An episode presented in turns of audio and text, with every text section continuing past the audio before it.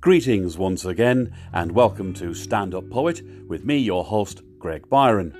So, this is recorded very much in lo fi during the current lockdown, and I thought this week we would have a somewhat uh, oceanic and planet aware uh, set of verses. Two or three, fairly short for your listening pleasure, so I hope you enjoy them. And uh, this first one is called Postcard from a Beach in Spring.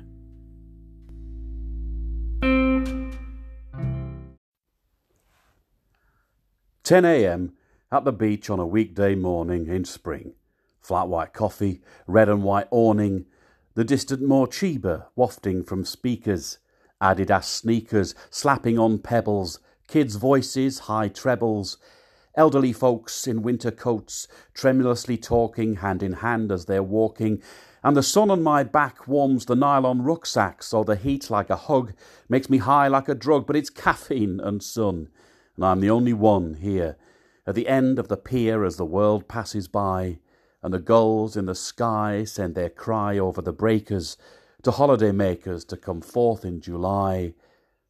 The forlorn first aid post, croissants and toast, barely a breeze, the caress of the sea's unceasing hiss, the solar kiss momentary bliss, a second so brief of worldly relief as the sea and the sky and me, myself, I, with the sand and the shingle, particles mingle, and I'm transported away from the everyday in a melding so fleeting it won't bear repeating. But for that brief moment to which I cling, I was part of the universe on a beach in the spring. So there you go.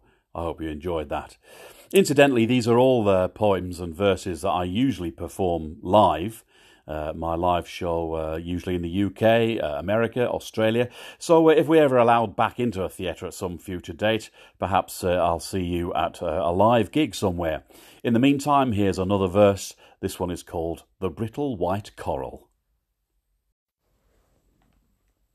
From space, the earth is blue mostly comprised of a saline O2, nations measured in fathoms, not miles, no borders, no walls, but the sonar and smiles of dolphins, of turtles, of whales and fish, deep, luminous creatures, a watery dish of nature's creations that dart, crawl, or glide, and above them a landmass near four miles wide, made of bottles and bags made of beads from cosmetics, a transparent island of see through synthetics that's 12 million tons in the oceans each year, weighing 1 billion elephants worth, a clear man made disaster that threatens the seas.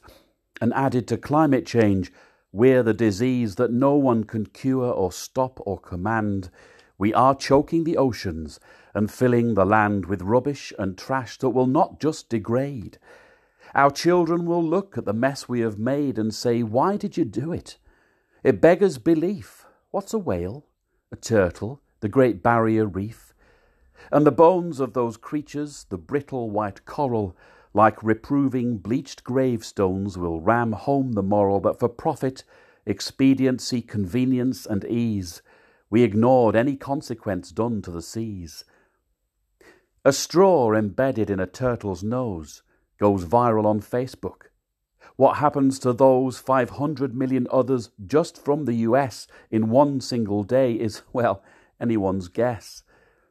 From space, we've been given this single blue jewel. Why would we destroy it? What wanton and cruel irony is there in filling our home with see through, polluting, and toxic clear plastic? We've seriously got to do something quite efficient. And finally, in keeping with these uh, very short podcasts, here's a very short poem, and I've called this one Eco Alphabet. A. There is no planet B. There's too much plastic in the sea. The air's full of carbon D. Put planet before mun E, or we're all completely F.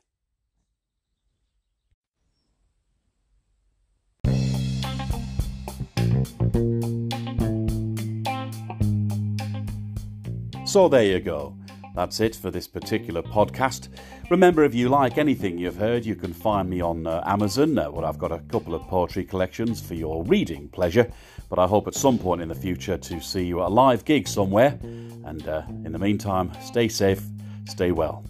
Ta ta.